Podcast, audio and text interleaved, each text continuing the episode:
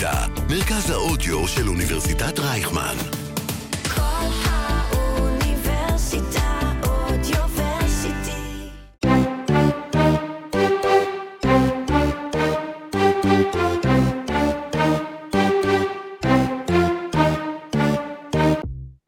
אחד הסיפורים המשעשעים האופייניים לעידן גרג פופוביץ' בסן אנטוניו מגיע דווקא מהשנים האחרונות ונוגע לתדרוך וידאו.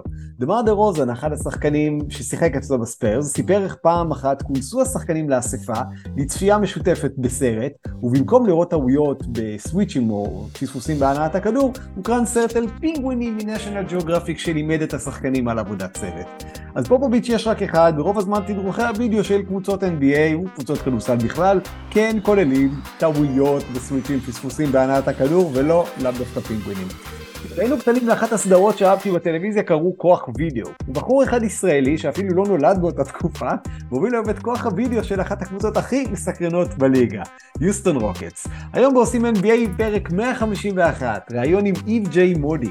שבשנתיים האחרונות ישב על הספסל של דני פרנקו בהפועל תל אביב, ובגיל 31 הולך לשבת על המחשב שעות על גבי שעות, כדי שפרד ון בליד, דילון ברוקס וג'יילן גרין יוכלו לפחות להתקרב לפלייאוף 2024.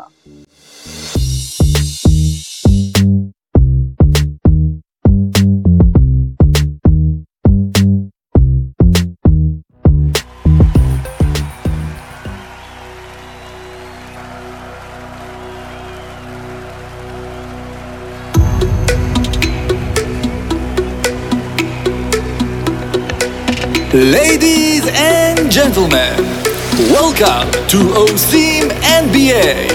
Here are your starting five. איך הגיע איב ג'יי מודי, רק בן 31, לתפקיד ראש מחלקת הוידאו של יוסטון רוקטס? עד כמה לוקה דונצ'יץ' נהנה לראות קליפים של עצמו? איך זה להיות יד ימינו של אימי יודוקה?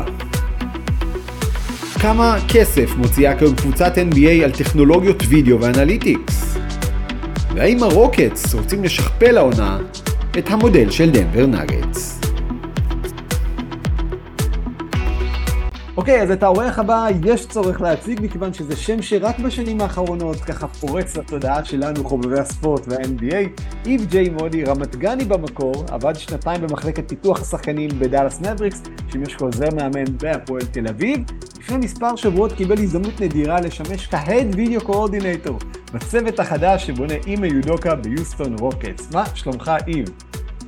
אהלן, ערן, אני חייב לציין שזה הפתיח הכי, מר...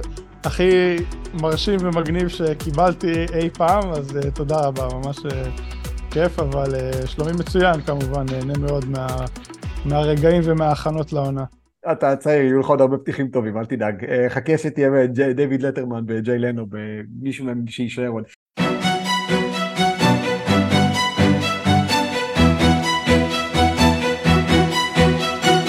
רבע ראשון, אז ספר לנו קודם כל איך בן אדם מגיע כל כך מהר לתפקיד כל כך מעניין, אה, ובמילים אחרות, איפה כולנו נכשלנו בחיים ואתה הצלחת. אה, קודם כל, אני, זה מצחיק, כי, כי זה, כן, זה כן מהר מצד אחד, מצד שני אני התחלתי מאוד מהר באימון, אני סיימתי, אני שיחקתי פה קולג' במכללה קטנה פה באמריקה, ואיך שסיימתי שנה אחרי זה אני עבדתי קצת, ואז אה, שנה אחרי זה חזרתי רציתי uh, לעשות תואר שני במדעי המחשב, וככה התחלתי, חיפשתי משהו, ויצא לי לחזור למכללה שבה שיחקתי כעוזר מאמן. Uh, ממש התח... התח... הדרך איכשהו התחברה בצורה הזאת, אבל uh, זאת אומרת שבגיל 22-23 כבר התחלתי לאמן, אז אני כבר עם 7-8 שנות ניסיון. Uh, אני חושב שזה, אז, אז זה קצת, אם אתה לוקח את זה בהשוואה לאנשים אחרים, אני חושב שכן יש פה איזשהו זמן של ניסיון, ו... ו ו- ותקופת זמן שעברה ו- ודרך בחיים שעברתי, אמ, כי אף אחד לא מתחיל למעלה. אז, אז להיות קצת יותר קונקרטי, התחלתי ב Division 3 כעוזר מאמן שני או שלישי בזמנו, אה, תוך כדי שאני עושה תואר שני. אמ, לא הרווחתי יותר מדי כסף, אם בכלל, בטוח הפסדתי על המשרה הזאתי. אבל ככה התחלתי בעצם אה, בשנה הראשונה. לאחר מכן אה, וזה היה בלימן קולג' בברונקס, מישהו יועיל לו לשמוע את השם. בכל מקרה, שנה לאחר מכן עזב מאמן בכיר יותר, וקודמתי בתפקיד כביכול. אה, נשארתי שם עוד שנה, עברתי לבית ספר אחר שהוא גם Division 3, ישיב, אה, לא, סליחה, שיחקתי נגד ישיבה, עם ריאן טורל מיודענו, אבל אה, בסארה לורנס קולג', אה, ושם הייתי העוזר מאמן הבכיר, שזה כבר היה משרה יותר נחמדה ומתגמלת וכל הדברים האלה, עם המון אחריות. אה, ובעצם משם, אחרי שנה, גם סיימתי את התואר וחיפשתי עבודה אמיתית כביכול, ו... ובדאלאס מבריקס חיפשו, חיפשו מישהו שיעזור במחלקת פיתוח שחקנים. אה, וכמו שאני תמיד אומר, אה, התמזל מזלי ואיכשהו זה קרה, שהייתה קבוצה שאנחנו אימנו נגדה בשנה ההיא שלי, בשנה השלישית כעוזר מאמן, שהבחור שהיה בדאלאס, הוא בזמנו עבד באותה קבוצה כמה שנים לפני, והוא זיהה במקרה את השם של הקבוצה שאני אימנתי בה. זאת אומרת, סארלונס קולג' הוא זיהה את השם של הקבוצה, אמר, אני מכיר כמה אנשים שחברים שלי שעוד מאמנים בליגות האלה, בוא אני אשאל אותם מה דעתם, והם נתנו חוות דעת טובה עליי, וכנראה שהוא הרגיש מספיק בטוח בחוות דעת כדי אה, לחזור אליי ולהגיד לי, בוא, בוא לראיון, הזמין אותי לראיון זום, וכמה ראיונות אה, פנים מול פנים לאחר מכן. וככה בעצם עברתי באותו הקיץ מלהיות בן אדם של כמה שנים, שנות ניסיון ב, ב, כעוזר מאמן במכללות קטנות יחסית, פתאום עברתי לשלב הזה של, אה, של ה-NBA. מטורף. אה, זה, זה באמת היה טרנזישן מטורף, כן, אז ככה הגעתי לשם לדאלאס, הייתי שם שנתיים, אה, שנה מחלקת פיתוח שחקנים, שנה אחר מכן כבר במהלך השנה זה היה שנת קובי בריינט ושנת הקורונה, שנה מטורפת, אז לאחר הקורונה שהם נסעו ל bubble אני עברתי לעזור להם במחלקת analytics, לעזור להם קצת עם ה pre-draft process, המון וידאו ופרויקטים מסוימים, אה, וזהו, ואז נגמר החוזה, הגעתי גיל 29, אה, כבר 12 שנה מחוץ לארץ, 14 שנה, 12 שנה, משהו כזה, מחוץ לארץ, ו- ואמרתי, יאללה, אם אני לא עכשיו אחזור לארץ, אז זה כבר לא יקרה. היו לי כמה רעיונות עם קבוצות כמו קליפרס, בלייזרס, כמה קבוצות ג'י ליג, שככה חיכיתי עניינים, ואז אמרתי, לא בא לי לחכות ובא לי קצת להיות בארץ, משפחה עניינים ובאמת לאתגר את עצמי. אה, וחזרתי לארץ, עם הפועל כבר הייתה לי היכרות מוקדמת, אה, בזמנו דיברתי איתם קצת כשהם הלך לדראפט, עוד כמה דברים, הרבה קבוצות שאתה מדבר איתם תוך כדי שאתה מעורה פה בעניינים של שחקני ג'י ליג כאלה ואחרים. אה, ככה הגעתי להפועל, ואחרי שנתיים מדהימות בהפועל, הגעתי ליוסטון. אחד מהחבר'ה שלי שעבדו בדאלאס, עכשיו הוא ביוסטון, והוא הודיע לי שיש פה איזה היתכנות מסוימת, וככה כשנפגשו דרכנו בסאמר ליג אה, דיברנו קצת והייתה התאמה, בעיקרון. אז סליחה על התשובה הארוכה מאוד, אבל זה הרנדאון. זה בדיוק מה שהיה צריך לעשות, ואתה כמו כל רמת גני טוב שגדל ליד צומת עילית, אה, התעסקת גם ביהלומים, ראיתי במהלך הקריירה, נכון? ככה לינקדאין מספר. גם כן. אז אה, אבא שלי, אבא שלי יהלומן במקור, וזה בדיוק השנה הזאת שעברתי אחרי הקולג', עבדתי ביהלומים קצת, אז אמרתי, היה מגניב וכיף, אבל הכדורסל קורא לי לחזור. אבל אחלה של הבית, כל הכבוד. תודה. אה, אה, אז זהו, אמרתי, ראיתי שאתה, שגם שם התעסקת במספרים והנהלת חשבונות. אתה גם התחלת בעצם בתור כזה פריק של אנליטי, פריק של סטטיסטיקות ושל ליגות פנטזי, כמו... כמו... אה, האמת שלא, האמת היא כאילו אני ממש לגמרי כאילו בחור שהוא בסקטבול לגמרי, כאילו על המגרש והכדור הכתום זה מה שעושה לי את זה וכל ה... הפרטים היותר פיזיים והאקטואליים על המגרש, אני יכול להגיד, אבל uh, ככל שהתקדמתי גם בקריירה וגם בחיים, התבגרתי, הבנתי uh, שזה, כל האנליטיקה וכל המספרים והווידאו והטכנולוגיה זה משהו שיש לי זיקה אליו, שאני מבין שזה גם איפה שה... יכול להיות היתרון שלי אל מול אנשים אחרים, כי אם אני עכשיו הולך להתחרות על uh, ניסיון בכדורסל, אפילו כשחקן, יש פה אנשים בצוות שלי ש...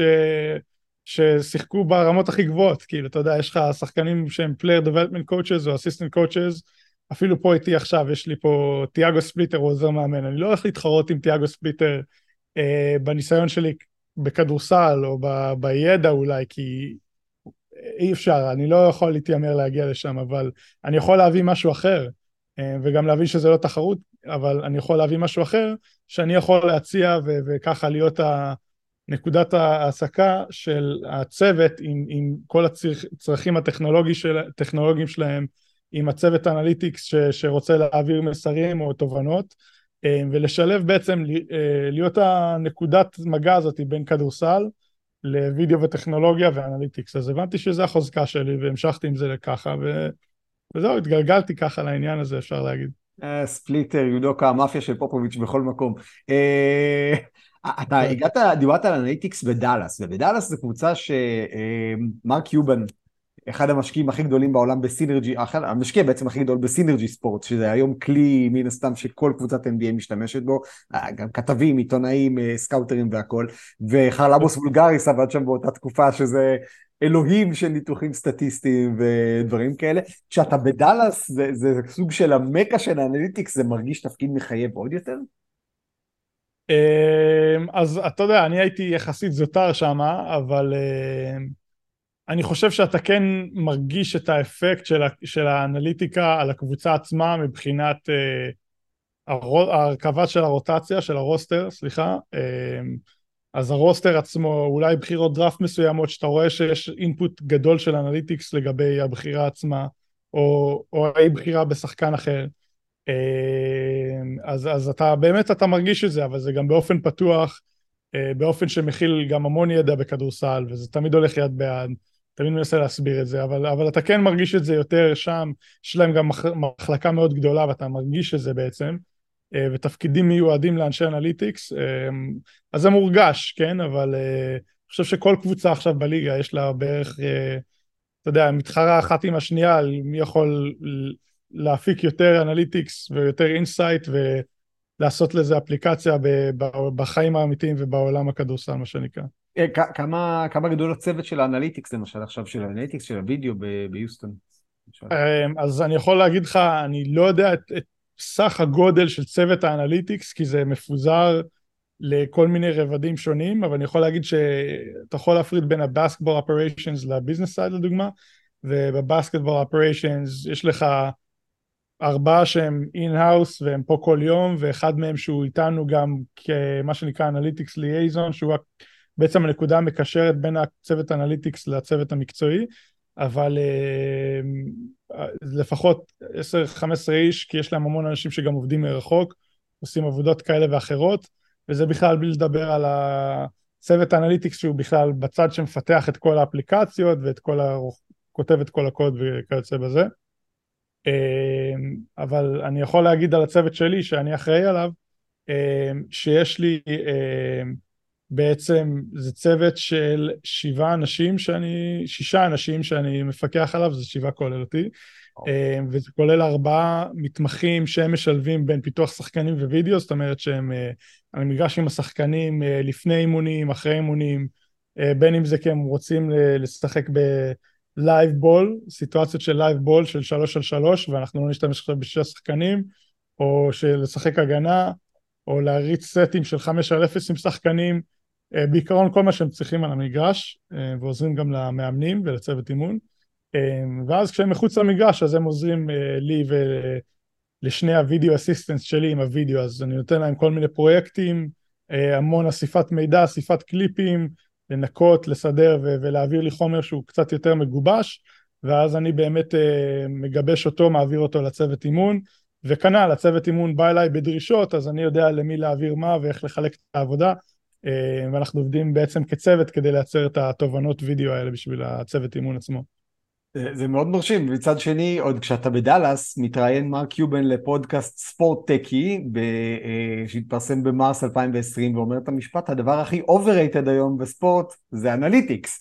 אתם כן. כאילו במשרד מעבירים אחד לשני מימס של מה אני עושה כאן בעצם, או שאתם לא לוקחים את זה אישית?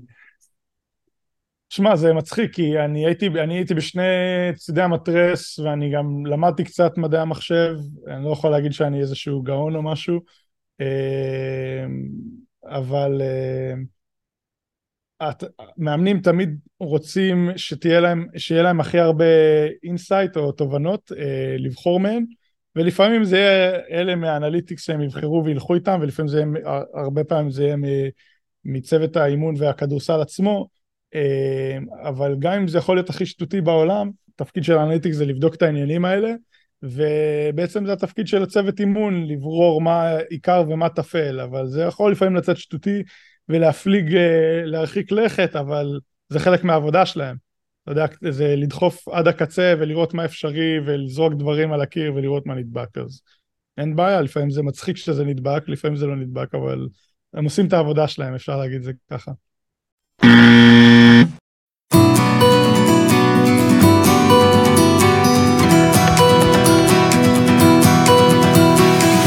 רבע שני. ברבע השני נדבר קצת על התפקיד עצמו, על השגרה שלך ואיך וידאו ואנליטיקס אה, משתלבים במערך המקצועי של אה, קבוצות NBA בשנת 2023-2024. אז קודם כל, כמה התפקידים האלה, עד, כאילו עד כמה הם קריטיים, כי זה נשמע שהם קריטיים בתוך צוות מקצועי של אה, קבוצה. כן, אז קודם כל אני, אתה יודע, אני לא אגדיל את עצמי, אבל התפקיד עצמו הוא בעצם באמת באמת בעל חשיבות, בגלל שאנחנו בעידן של המון אינפורמציה והמון וידאו וטכנולוגיה, אה, ועידן של הרבה פחות זמן, כיום מאמן ראשי ב-NBA הוא בן אדם מאוד עסוק. במיוחד שזו קבוצה חדשה ואתה צריך להכיר את כולם ואתה צריך לעשות מיליון איבנטים ולטוס לפה ולראות שחקנים שמה ולעשות את השיעורי בית שלך אה, ולקבל החלטות שהן באמת, אה, שמושקעות בהן המון המון המון כסף. אתה יודע, אתה לא יכול להגיד, אוקיי, מתחשק לי לשחק ככה.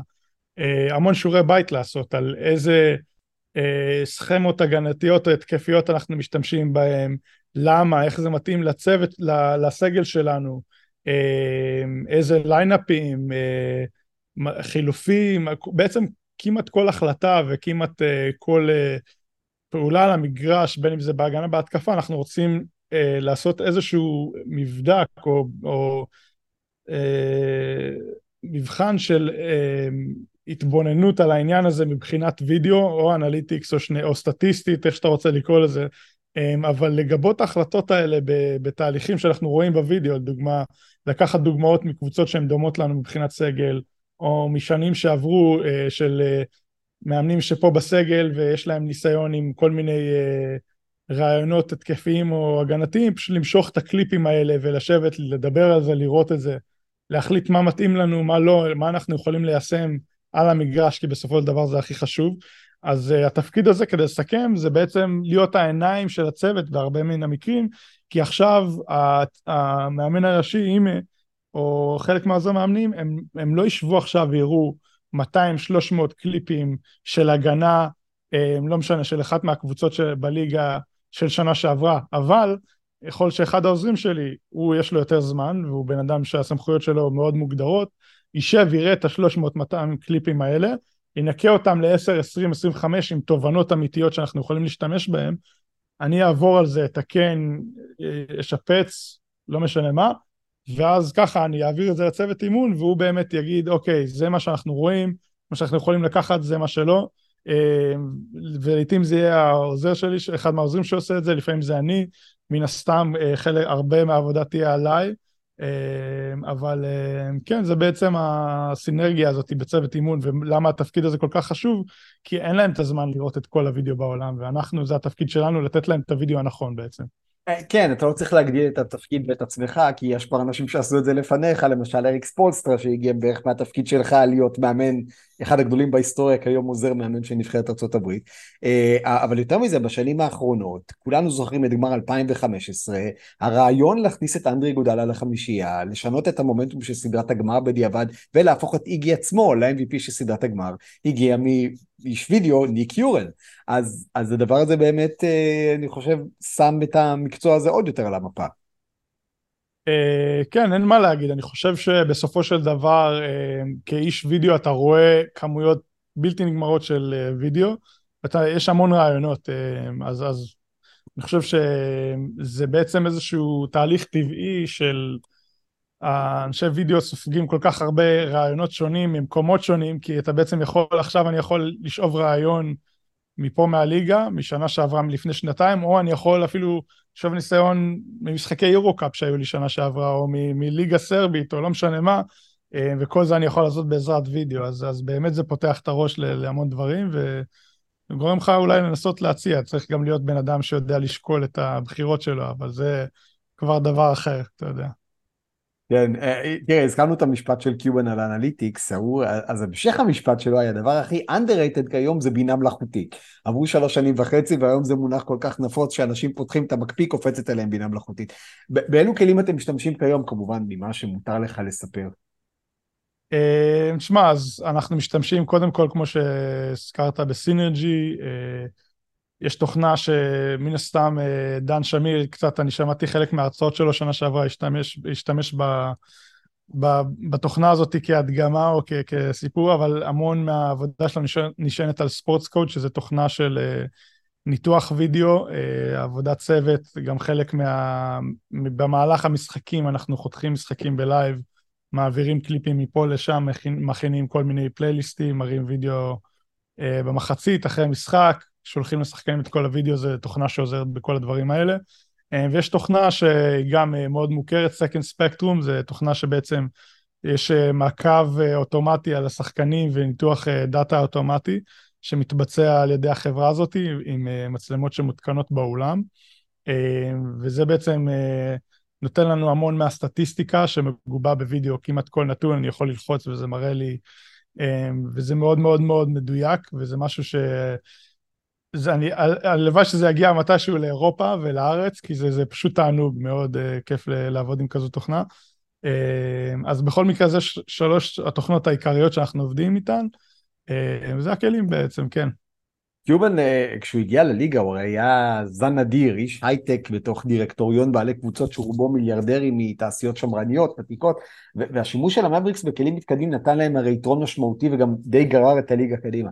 יש היום טכנולוגיות שוברות שוויון, דברים שכאילו אין לאחרים, דיברת קצת על המרוץ חימוש הזה, וכמה בעלים מוכנים להשקיע בעצם בדבר כזה. Uh, אז אני אגיד את זה ככה, כאילו אני, אתה יודע, אני לא חושב. שיש איזושהי סודות תעשייה לחשוף, אבל, אבל גבול הכמות שבה הקבוצות מוכנות להשקיע, אני לא יודע אם יש לו סוף, אה, לא בגלל שאני רואה פה איזה ש... פיזור כספים מטורף, זה לא הרעיון, אבל כל קבוצה מחפשת איזשהו יתר... יתרון תחרותי כזה או אחר, אה, חוץ מכל מיני אה, דברים שמשתמשים בווידאו, הנה זו הדוגמה הכי טובה, בווידאו בהפועל תל אביב או בארץ מוצאים חד ספרתי באלפי דולרים אולי. אה, פה רק על הוידאו, על הרישיונות וידאו, שאנחנו נותנים רישיונות וידאו לכל הצוות וכל הזה ו- ו- ותוכנות וכאלה, אנחנו מוצאים משהו כמו שש ספרות באלפי דולרים, לתת לך את ה... אז אה, זה כבר זה. ויש לך טכנולוגיות כמו אה, מעקב אחרי זריקות, ו- וכל הצ'יפים ששמים עכשיו לניטור הפעולות הפיזיות, אפילו כיסאות של, אה, ש- ש- שעושים מסאז' ל- למערכת עצבים ו- וחדר וידאו ב top of the line שאני נמצא בו עכשיו. אה, אז, אז, אז ההשקעה פה אינסופית, כי בסופו של דבר, התרומה של ניצחון או של הישג להכנסות של הקבוצה זה משהו שהוא סכום הרבה יותר גדול מההשקעה שהם עושים פה, אתה מבין? אז זה קצת מה שנקרא משקיעים קצת כדי להרוויח הרבה בסופו של דבר. כן, זה נראה כאילו יש לך כיסא גיימרים רק הרבה הרבה יותר משוכלל. אה, כן, זה נחמד, הריפוד הזה. אה, דריל מורי עכשיו לא נמצא ביוסטון, אה, אבל, אבל בימים שבו הוא באמת ניהל את המחלקה והרוקץ נכון שמנסים לבנות היום משהו חדש, המורי בול הרי בזמנו היה משהו מה, מהמכניסים של מהפכת השלשות בכל מחיר לליגה, והיו הרבה בומרים וכאלה אנשים זקנים צועקים על ענן שצעקו, ש... שטענו ש analytics הרס את הכדורסל מכיוון שהוא הכריח קבוצות לקחת רק זריקות מטווחים יעילים. בלי חצי מרחק, וכמות הזריקות מחצי מרחק בעצמה ירדה באיזה 50 אחוז. אז מי שאומר לך, analytics הרס את המשחק, מה, מה אתה עונה לו? אני לא מסכים שזה הרס את המשחק, בסופו של דבר אני חושב שזה היה, היה ה progression הטבעי של המשחק, בכל מקרה. אמ, יש לך קבוצות שהרבה לפני עידן ה analytics עשו את זה, כמו קבוצות uh, של דוני נלסון וכל החבר'ה האלה שהעיפו שלשות uh, ללא היכר, גם הרבה לפני שהיה לנו מחשבים ומספרים. אני חושב ש, שגם בלי סטף קרי והגולדן סטייט ווריורס, לא משנה כמה ה analytics היה מדהים, זה לא היה קורה. בסופו של דבר הכדורסל עצמו הוא זה שסחף את הגל הזה קדימה, ולא המספרים על גבי המסך, אלא הכדורסל עצמו, שהגיע בן אדם, שחקן כמו סטף וקליי ו- וכל הגולדן סטייט ווריורס, ופתחו פה באיזשהו עידן חדש. אם הם לא היו מצליחים באותה כמות, אני חושב שהסחף לא היה כזה חזק.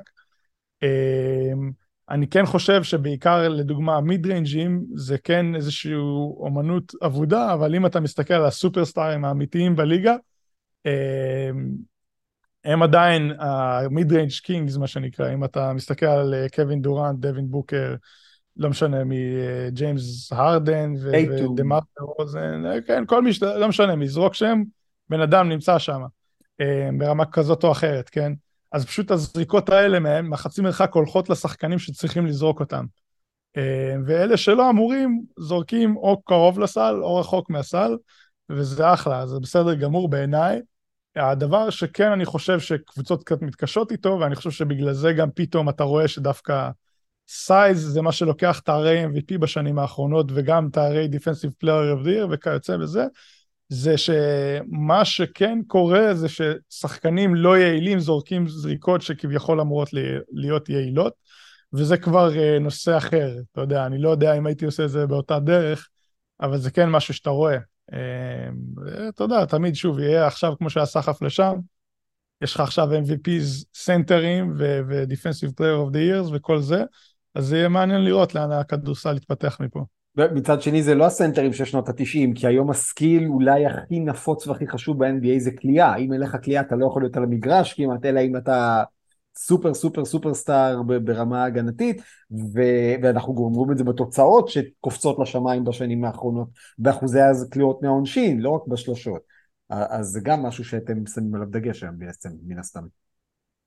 אין ספק, תשמע, אני בטוח, ברור שהסף של להיות שחקן NBA לגיטימי, הסף שאתה צריך שתהיה הקליעה שלך, הרמה שת, שהיא תהיה בו, היא הרבה יותר גבוהה, אין ספק.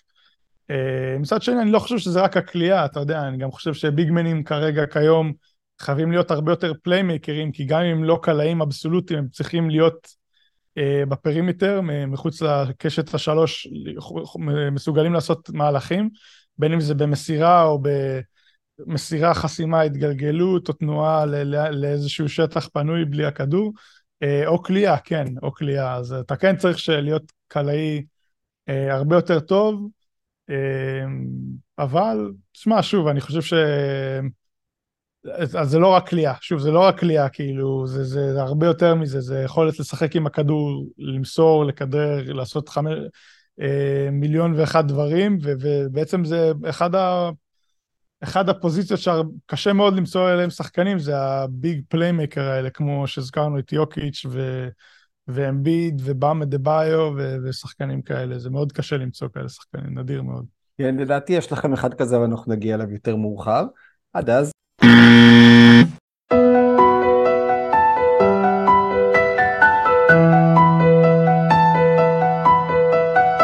רבע שלישי. אז הרבע השלישי, אה, בוא ניכנס קצת לסדר היום שלך.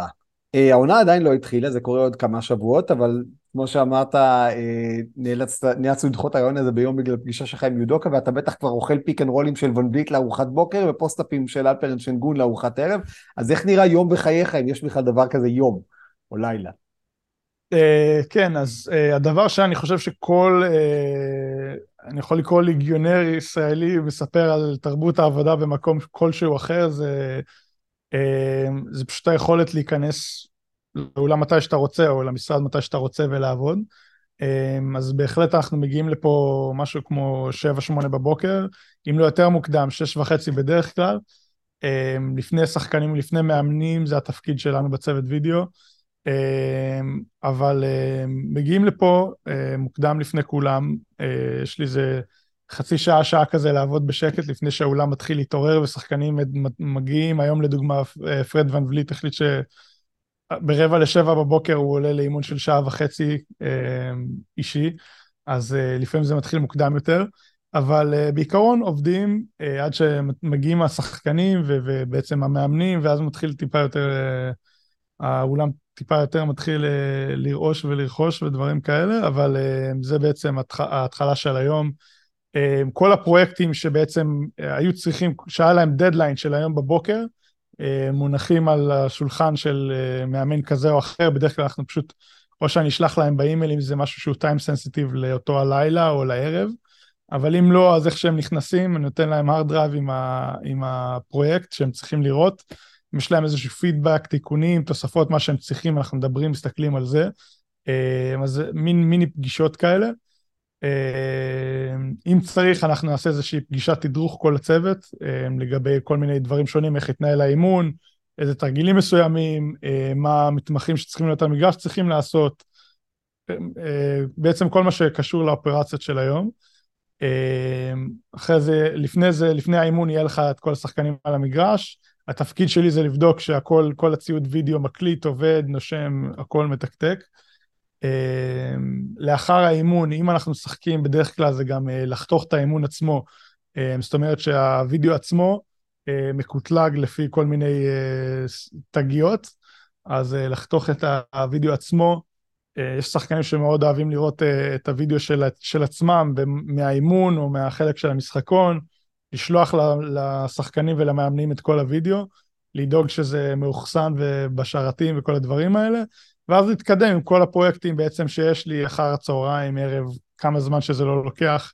אה, ספציפית, השבוע, וכמה שבועות קדימה זה בעצם ההתהוות של הקבוצה ותהליך קבלת ההחלטות מבחינת צוות האימון, אז המון, רוב הפרויקטים נוגעים לקבלת ההחלטות, אה, רוסטר, רוטציות, אה, סכמות, דברים כאלה שהזכרתי כבר בעבר, אבל זה בעצם היום-יום, זה פרויקטים שמגיעים מצוות האימון ומונחים על השולחן שלנו, בעצם ה- האצלת תפקידים ולהבין איך אנחנו פותרים את השאלות האלה שמציבים בפנינו, להחזיר להם את התשובות ולקבל עוד ו- וככה וכך הלאה וכך הלאה. כן, אה, שוב, יוסטון היא כל כך האב לדברים שקשורים לאנליטיקה, ואחד השחקנים שבאמת, אולי השחקן שעשה את הקפיצה קדימה מהבחינה הזאת היה שיין באטיה, ש... שהיה קורא את כל דוחות סקאוטים, מבקש עוד, ובסופו של דבר הוא הצליח לעצור ככה את קובי בריינט, וכשאנשים התחילו לג... לגלות את זה, זה, זה, the word has spread. אז היום הדור של השחקנים, אמרת שיש הרבה שחקנים שמסתכלים, אוהבים לראות את הקטעים שלהם, האימונים, במשחקים, זה באמת מעניין אותם, הם רואים בזה אפשרות לתת לעצמם יתרון יחסי?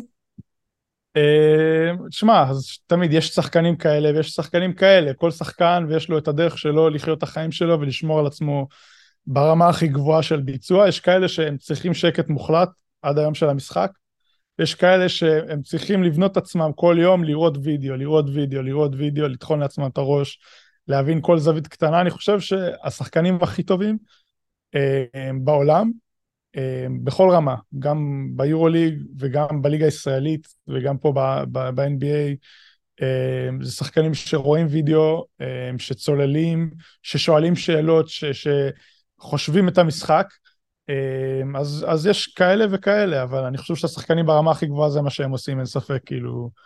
אה, ויש יותר ויותר שחקנים כאלה, כי גם הטכנולוגיה עצמה יותר נגישה, כאילו כל שחקן שרוצה, הכל אצלו בטלפון עכשיו באפליקציה, אתה מבין? אז אה, זה הרבה יותר קל להיות אה, נגיש ולהיות פתוח לעניין הזה, אין ספק. לוק, לוקה דונצ'יץ' היה כזה?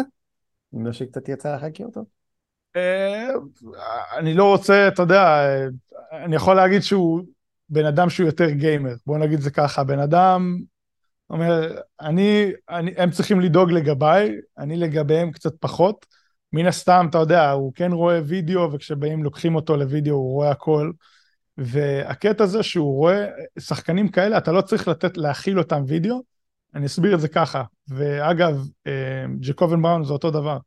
אתה, הוא, לא צריך, הוא לא מבקש ממך וידאו, ואתה לא צריך להכיל אותו וידאו, כי הם שחקנים שחיים את הספורט ואת המשחק ברמה שהם, כל הזמן שיש להם מסך מול העיניים זה כדורסל, והם חושבים את זה, אז, אז אולי לוקה הוא לא אחד שכאילו מצטייר כבן אדם שרואה וידאו, אבל הבן אדם הזה ראה כל כך הרבה כדורסל, והמוח שלו חושב כדורסל ברמה כזאת כל הזמן, שאולי לבקש ממני וידאו כל הזמן, כל יום, הוא לא יבקש. אבל זה לא אומר שהוא לא מבצע בעצם את האנליטיקס ואת הוידאו ואת הכל בראש שלו כשהוא משחק וכשהוא לא משחק, אתה מבין? אה, וג'קובן, אחד מהמיתוסים לגביו זה לא, לא משנה איפה אתה תראה אותו, בארץ ישראל הוא אה, מחזיק את הטלפון ככה מול הפנים, ויש איזה משחק כדורסל מ- מליגה כזאת או אחרת. אז ג'קובן אולי לא, לא יציק לי כל יום על וידאו, אבל אני יכול להיות בטוח שהוא ראה כל דקה מכדורסל ששוחק פה השבוע, לא רק בארץ, כאילו, באמת בן אדם שחושב ורואה כדורסל ברמות גבוהות מאוד, אז הייתי יכול להגיד שהם שניהם בערך באותו סטייל. לא, זה נראה לי המחמאה הכי טובה שג'קובן ברון קיבל אי פעם בחייו, וכל הכבוד. או לוקה דונצ'יץ', אני או יכול לוקה להגיד. דונצ'יץ', כן, כנראה שגם הוא. אה, כן, ד- דיברת על הגישה של הגיימרים, אנחנו כל הזמן מדברים על זה שהיום זה דור של הפרעות קשב, שאין להם זמן לראות דברים, צריך לערוך להם סרטונים בטיקטוק, אבל אתה אומר שכאילו, דווקא אצל השחקנים יש רצון להעמיק, כאילו לקחת את זה כמשהו שנותן להם אה, בעצם סוג של מקצוענות. אם זה לא קודם עניין... כל, יש, יש, אתה צריך למצוא את השחקן, גם, אבל יש שחקן, אין מה להגיד, תמיד בכל מקצוע ובכל ספורט תמיד ובכל קבוצה, יש את השחקנים שמתים רק לנצח, ויש את המתים, שחקנים שסבבה להם לשחק וכאלה, אבל שוב, השחקנים ברמה הכי גבוהה, הם רוצים, הם, הם רעבים לזה, והם הם לומדים את זה, ו, וזה מגיע להם, הם, הם יהיו שם, אבל לא משנה איזה שחקן היום, אני לא יכול יותר להראות וידאו של עשר דקות ולהכניס קלטת ל-VHS ולהגיד להם תגלגל את זה, הכל, הכל טוב בהצלחה. אמ, אז, זה יותר מאתגר לתפקיד שלי בעצם לדעת איך לעטוף את הוידאו בצורה שתהיה מעניינת ו- והם יוכלו לעכל אותה, כי אין מה לעשות, צריך אה, בעצם אה, לעטוף אולי את המידע באיזושהי עטיפת סוכריה טיפה יותר מתוקה ממה שאולי הדור הישן רגיל אליה. זה לא בהכרח דבר רע, כולנו אוהבים ממתקים, נכון? אז uh, הרבה יותר כיף. זהו, זה, מה זה בעצם תדרוך וידאו טוב? אתה מסיים, אתה אומר, וואי, תדרוך טוב, וכאילו, אז שמת לשחקנים, לא יודע, פילטר של duck face, או קרניים של, לא יודע מה, אה, במה, איזה, איזה סוכריות כאלה? בהנחה ששוב, אתה לא זה שמראה פינגווינים עדיין. כן, עוד לא, אבל אמ, תדרוך וידאו טוב זה תדרוך יעיל, שאני, כשאני בניתי אותו, או שאני ישבתי עם הצוות אימון ובנינו אותו, אמ, כתבנו לעצמנו כמה מטרות, בין אם זה תדרוך scout שחקנים, או, או אסטרטגיה, זאת אומרת X's and O's, תרגילים התקפיים הגנתיים, um, שזה בערך רוב הדברים, אז יש לנו נקודות שאנחנו רוצים להעביר, אז איך העברנו את הנקודות האלה בצורה שהיא תתרגם למשחק מן הסתם, כי בסופו של דבר זה למה אנחנו עושים את זה, ואיך עשינו את זה, ואם עשינו את זה ביעילות. אז זה שתי השאלות שאנחנו רוצים אה, אה, בעצם לענות עליהן, ואתה רק תדע את התשובה אחרי המשחק. אתה יכול להגיד, אוקיי, אנחנו הראינו להם את כל הוידאו הזה, אה, האם ניצלנו את הזמן שלהם בצורה מאוד יעילה ומאוד אה, כלילה, מה שנקרא, אה, והאם בעצם כל התובנות שהראינו להם בוידאו ותקשרנו להם במהלך האימונים, גם על המגרש וגם בווידאו, האם זה בסופו של דבר יתרגם לפעולות על המגרש או קבלת החלטות על המגרש, האם תרמנו בעניין הזה. ואז אתה רואה שהצלחתם אה, לנטרל את התרגיל שהראית להם באימון לפני, ועשיתם ככה, מנעתם מהם סל ניצחון, ואתה עושה יש קטן על הספסל? Uh, כן, שמע, אני תמיד, המנטרה שלי, כאילו, כמה, כעוזר מאמן, גם בהפועל וגם פה כבן אדם במחלקת הוידאו, זה אם אני תרמתי uh, למניעת נקודה אחת, במשחק עשיתי את שלי, uh, או אם עזרתי לקבל איזושהי קבלת החלטות, איזושהי החלטה אחת שהם קיבלו בעזרת וידאו שתרמתי לה בגלל הוידאו הזה, או שתרמנו לה כצוות, יותר נכון, אני לא אקח קרדיט אישי, בעזרת הוידאו הזה, אז אנחנו עשינו את העבודה שלנו, כי אף אחד לא זוכר הכל כל הזמן, שאלה זה מה אתה זוכר בזמן הנכון והנתון, אז אם עשינו איזושהי, שיפרנו את השחקן באחוז אחד או שניים בצורה הזאת, אז עשינו את שלנו. אגב, הזכרת ישראלים, זה קצת off topic, אבל, אבל אנחנו רואים יותר ויותר ישראלים נכנסים בשנים האחרונות ל-NBA, מלבד דני כמובן בתחום השחקנים, אז ירון ארבל מתקדם בגולדן סטייט ולירון בקליבלנד, סאמר במילווקי ועוד. אה, יש כאילו, גם דיברת על ספליטר שאצלך, זאת ליגה שהיא מאוד כאילו, קודם כל אם יש איזה עוד ישראלים שבדרך שלדעתך, ו... ועד כמה הליגה הזאת מברכת כישרון בינלאומי, לא רק על המגרש, אלא גם אה, בחדרי הוידאו אפילו. שמע, אה, אה, אני חושב שבעצם זה, זה קצת טריקי, אה, כי כן יש פה איזשהו עניין של ויזות ועניינים כאלה שזה קצת חוסם ומונע, אין ספק. מצד שני, אני כן חושב ומאמין שהטובים מגיעים, מן הסתם, אבל אתה צריך למצוא את הדרך שלך לפה, אף אחד לא ייקח מישהו ישירות, נגיד, מהליגה הישראלית או הליגה האדריאטית או משהו כזה, רק בגלל שהוא היה טוב שם. אתה צריך איכשהו שיהיה איזושהי הכרה קודמת של העבודה שלך, בין אם זה עכשיו, נגיד אני פה ואני מכיר איזה מישהו שהוא תותח, באירופה ואני אומר, אני יכול להמליץ עליו, אני יודע מה הוא עושה, או נחשפתי איכשהו לפעולה שלו, אז, אז זה תורם, מן הסתם, אז זה שכבר יש פה הרבה יותר אנשים שהם אינטרנשיונל, זה כבר עוזר, וגם הקבוצות עצמן, יש הרבה יותר נקודות חיבור עם אנשים בינלאומיים בגלל שכל קבוצה כיום בליגה נמצאת בחו"ל. לדוגמה, אם קראת את הרעיון של, אה, או את ה... אתה יודע, את הפילר של, אה, של האתלטיק על דרקו רג'קוביץ', עכשיו המאמן החדש של טורונטו, איכשהו וסם פרסטי נפגשו, זה שרג'קוביץ' היה עוזר, היה מאמן של under 18, under 16 של פרטיזן או משהו כזה שם בסרביה, אז סם פרסטי היה מגיע לאימונים ובעצם ככה נוצרה נקודת חיבור. אז מה שאתה רואה בעצם כיום בזה שהרי יש הרבה יותר אנשים בינלאומיים בליגה, זה בעצם כי גם ה-NBA נמצא עצמו הרבה יותר בתחום הבינלאומי.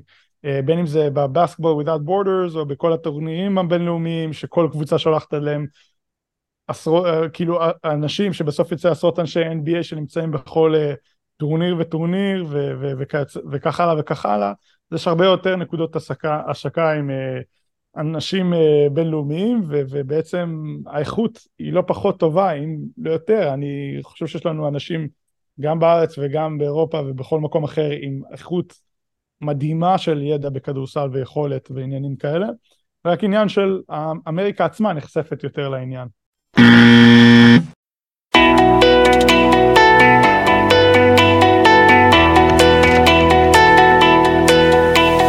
רבע רביעי.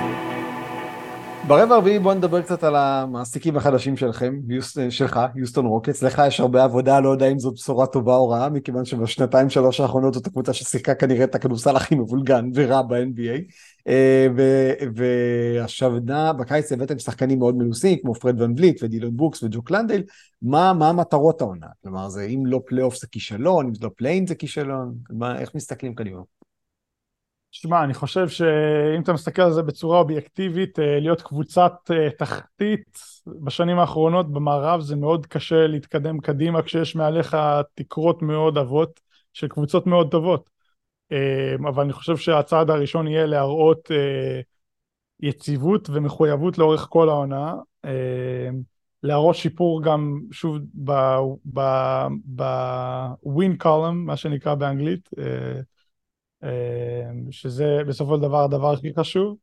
אמ, עכשיו להגיד לך זה יהיה play-in, זה יהיה להילחם על ה play-in, זה יהיה פלייאוף, אני חושב שאיפשהו בין אה, לראות שיפור שהוא יציב ועקבי לאורך כל העונה ולהיות איפשהו גם בפליין, אני חושב שאם זה פה או שם או יותר מזה, אני חושב שאם אנחנו נראה שיפור עקבי ויציב וזה יתרגם גם לעוד ניצחונות ולהיות יותר עקביים, אז זה אחלה, כי אנשים, אתה יודע, אתה מסתכל על השנה שעברה, אז הם ניצחו לא יודע כמה, עשרה משחקים ווטאבר, אני לא זוכר בדיוק את המספר, אבל הארבעה הגיעו בארבעה מתוך חמישה משחקים של העונה, אז כמה שזה לא נראה רע עכשיו בתמונה של, ה... של סוף העונה, זה היה יותר רע עד החמישה משחקים האחרונים. אז זה היה ממש לא טוב, אתה מבין? אז, אז uh, זאת אומרת, כאילו, אתה באמת רוצה להראות עקביות מהפתיחה אתה רוצה גם להראות גרף התקדמות לאורך העונה ולמידה, הפקת לקחים וגמישות גם מבחינת הצוות, אנחנו צריכים להיות גמישים.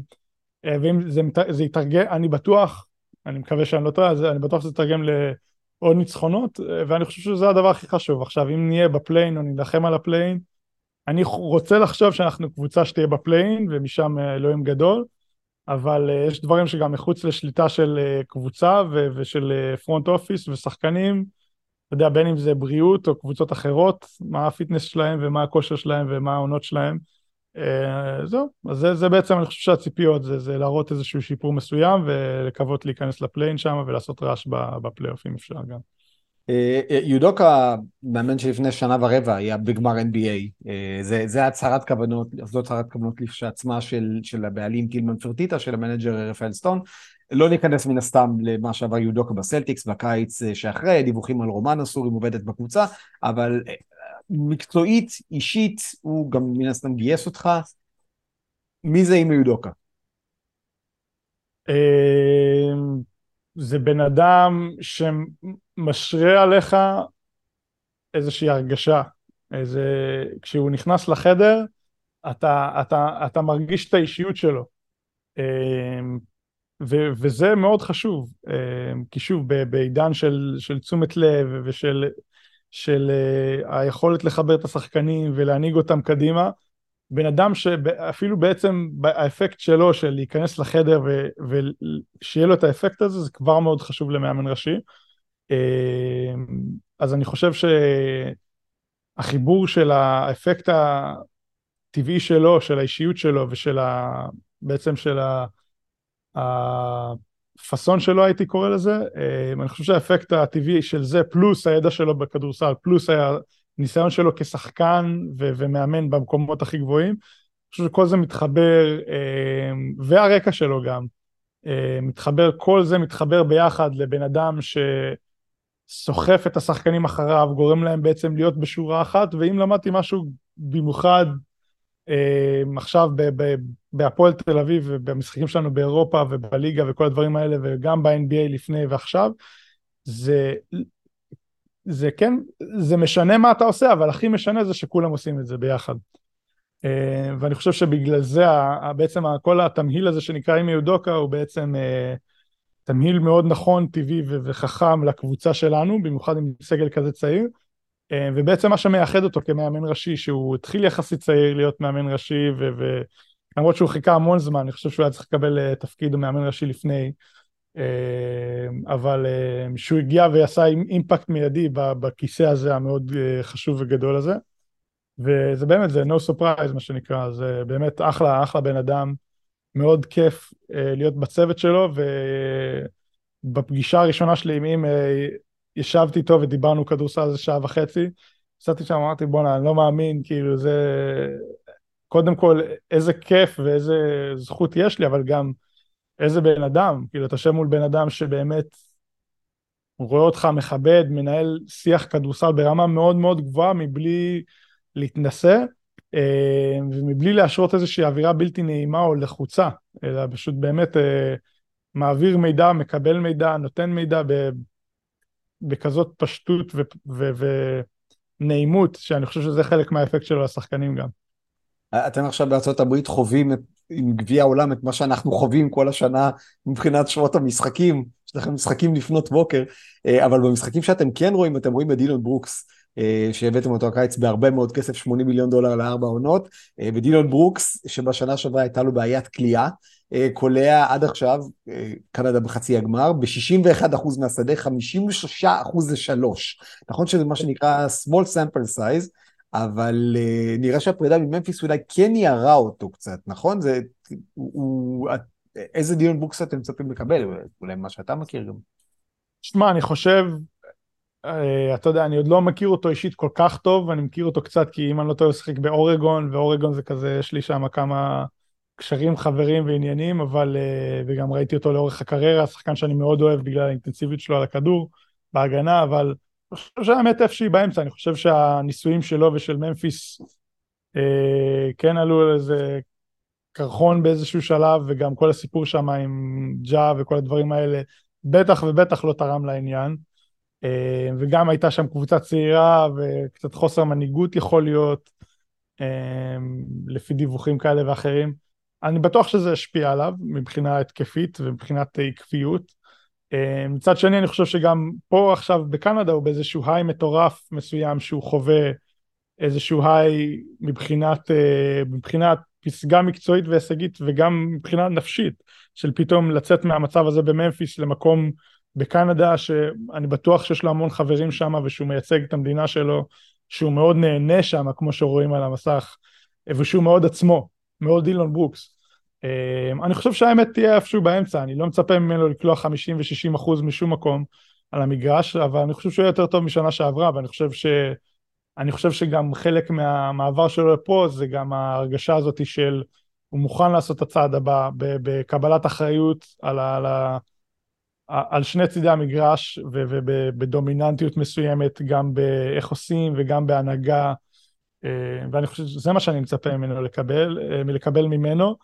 אה, אין לי ספק שאני אקבל את זה, כאילו גם את הצדדים המדהימים שלו וגם את הפחות נוצצים, הכל טוב, אתה יודע, אף אחד לא... זה, אבל דילון ברוקס כבן אדם שהוא, אני חושב שזה קבוצה, כל קבוצה צריכה דילון ברוקס, כאילו אין מה להגיד. בן אדם שהוא טורף את השחקן מולו על, בהגנה, שאתה יכול לשים אותו על כל שחקן בליגה, ודילון ברוקס יגיד, אני אעצור אותו, אין לי בעיה.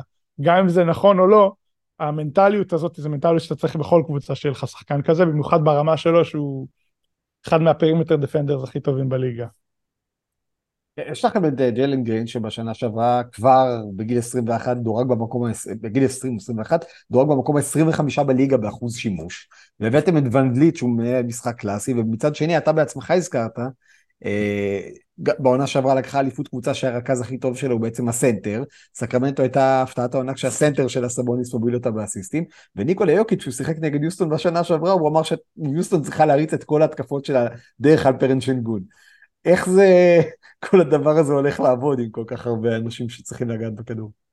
אמ, קודם כל, אני, אני חושב שזה דווקא, דווקא ההפך. אנחנו אולי מביאים, אנחנו טיפה מאזנים, אוקיי? כי פרד ון וליט, למרות שהוא רכז ו- וזורק המון מיציאה מחסימות pick and roll ושלשות, אה, אני חושב שדווקא בטורונטו השנים היותר יפות שלו זה כשהיה שחקנים דומיננטיים לידו, שהוא יכל להיות ה spacer ולזרוק מהפינות ומהשלוש באחוזים מאוד גבוהים ב catch and shoot ודברים כאלה.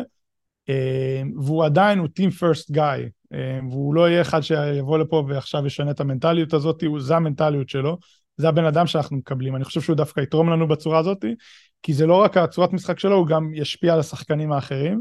אז זה אחד, אני חושב שחלק מהעניין הזה היה גם כדי להפחית קצת, או אולי למתן את ה-usage rate של ג'יילן גרין, כי הוא שחקן מאוד מאוד מוכשר, אבל הוא לא יכול לסחוב עכשיו קבוצה בעצמו לגבהים הכי גבוהים בגיל כזה, אולי עוד, יכול להיות שאולי שנה הבאה, אבל יכול להיות שגם עוד כמה שנים, אין בעיה. אמ, אז, אז אני חושב שדווקא, אם אתה מסתכל על שני השחקנים שהזכרתי, ועל דילון ברוקס, שבסופו של דבר, הכלי הכי משמעותי שלו זה ייצור possession ים בשביל הקבוצה שלך, וייצר לך עוד possession ים, כי הוא בעצם משיג לך את הכדור, עושה עצירות. אני דווקא חושב שכל אלה יכולים לתרום אה, לאלפרן להיות אה, יותר דומיננטי, כי יהיה שחקנים יותר נכונים סביבו, וגם מבחינת ריווח, עכשיו אתה מקווה שדילון ברוקס יהיה איפשהו בממוצע הקריירה שלו, שזה אחלה בעיניי, תוספת ההגנה. ג'לן גרין יוכל להיות טיפה יותר off ball, ואתה גם מסתכל על... אה, על פרד ון וליט שהוא catch and shoot ברמה מאוד גבוהה, פתאום יש ריווח סביב אלפרן, יש את ון וליט שיכול לתת לו את הכדור ולמסור ולשחק איתו pick and roll, וג'לן גרין שאם הסתכלתם על, עליו שנה שעברה, ה two-man game שלו עם, אה, עם אלפרן מאוד מאוד קשה לעצור מבחינה התקפית, ופתאום דילון ברוקס שנותן לך עוד איזשהו מימד של פיזיות וגודל, וגם בהגנה וגם בהתקפה. אז אני חושב ש... וגם ג'בארי שיעשה עוד, עוד צעד קדימה, כשאני מפרט את זה ככה, יש פה המון אה, גוונים מאוד... אה, אה, צבעוניים של קשת שנקווה שהיא תתרחש אפילו בחצי המידה מה שנקרא. זה, זה בעצם קצת המודל של דנבר, שלושה כוכבים שהם הום גרון, צעירים, אפילו עוד יותר צעירים ממה שיש לדנבר, ואליהם אתה מביאים שני וטרנים שיותר טובים בהגנה, הנאגץ יש להם את מארי פורטר ויוקיץ' כמובן, המיני יוקיץ' שלכם עם סמית ועם גרין, ולזה עכשיו הוספתם את ון וליט ואת uh, ברוקס, זה, זה בעצם המודל שאתם מנסים לבנות? אה, וג'ף גרין כן מדנבר. נכון, הבאנו אותו ישירות מה- מה- מהאב טיפוס כנראה. בדיוק. אה, בוא, אני לא אגיד לך בוא, אנחנו עכשיו גונבים מהם את כל ה playbook ואת כל זה, אבל כל קבוצה שרואה את דנבר מצליחה בכזאת רמה, מנסה לגנוב דף מהספר, אבל אני יכול להגיד לך שזה לא רק משם, אנחנו מסתכלים על כל קבוצה שיש לה איזשהו רוסטר שהוא קומפרבול לשלנו, ואומרים אנחנו יכולים לקחת מפה, מה אנחנו יכולים לקחת משם, מה אנחנו יכולים לייצר בעצמנו, ובעצם אה, לחבר את הפאזל עם כמה שיותר אה, חתיכות שנכונות לנו ממקומות שונים.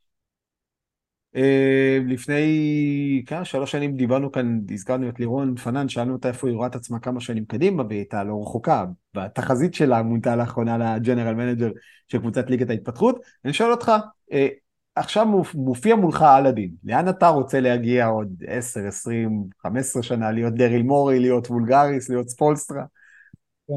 אה, אם אפשר שנייה לזרוק מילה על ירון ו... אוקיי. על ירון ועל סאמר, באמת, יש פה, אה, אה, כאילו, אני חייב להגיד שהם היו כל כך תומכים, גם לפני אפילו שקיבלתי את התפקיד וגם אח, אחרי שקיבלתי בכלל, מעל ו, ומעבר, אה, שאני חייב, אני מאוד מאוד אסיר תודה להם על הכנסת אורחים שלהם, מה שנקרא. זה אנשים מדהימים באמת, אז, אז הם לא רק מוצלחים מקצועית, האנושיות ש, שבהם זה בכלל... משהו שאני גאה להיות חלק מהישראלים ב-NBA כזה, אני מקווה שאני גם אוכל להיות כזה. אבל איפה אני רואה אותי עוד 10, 25, 20 שנה, אין לי מושג. אה, לירון מאוד מאוד עם המון המון אמביציות, אני יכול להגיד לך שאני כרגע, בגיל הנוכחי שלי ובתפקיד הנוכחי שלי, אני לא יכול להגיד לך שאני בן עשר מרמת גן חלם אי פעם שהוא יגיע לגבהים האלה. אה, ואני אישית גם הגעתי לאיזשהו מקום אה, בחדר וידאו שאם אני הייתי רוצה להיות פה עוד חמש שנים, אני יכול להגיד לך את האמת. אם זה, בין אם זה ביוסטון או בין אם זה בקבוצה אחרת, אבל חלק מהמוטיבציה שלי זה לעשות את החדר וידאו הכי טוב ב-NBA. אני מאמין שאם אני אעשה את זה, בארבע, חמש שנים הבאות, אני גם אתקדם מהמקום הזה. אה, אבל זה, זה האיחול שלי לעצמי, זה באמת להפוך את זה לחדר וידאו שכמו שגונבים מהספרס מאמנים, אז יגנבו ממני עוזרים, עוזרי וידאו ומתמחים, בגלל שהם יודעים שאנחנו עושים את זה פה כמו שצריך. אה, אז זה אחד, שתיים, אתה יודע, יכול להיות, יהיה מגניב להיות עוזר מאמן, אבל אה, שוב, אני פה וטוב לי ואחלה, ובינתיים אני, זה, זה טוב מספיק, זה איזושהי פסגה מסוימת, אני תמיד אומר שזה פסגה מסוימת, וכרגע אני פה, וגם חמש שנים קדימה אין לי בעיה. אתה יודע, אז נראה, נחיה ונראה. איב ג'יי מודי, מתאם הווידאו החדש, ה head video coordinator של יוסטון רוקטס, המון המון בהצלחה, תהיה רוקטמן, קח איתך את הקבוצה לשמיים, ותודה רבה שהתארחת אצלנו ועושים NBA. תודה רבה, מעריך את זה מאוד. אה, ועד כאן פרק 151 של עושים NBA, ויש חדשות טובות, אה, אנחנו כבר בספטמבר, העונה מתקרבת ובקרוב אנחנו מכינים לכם עוד כמה הפתעות, אז תהיו מרוכזים.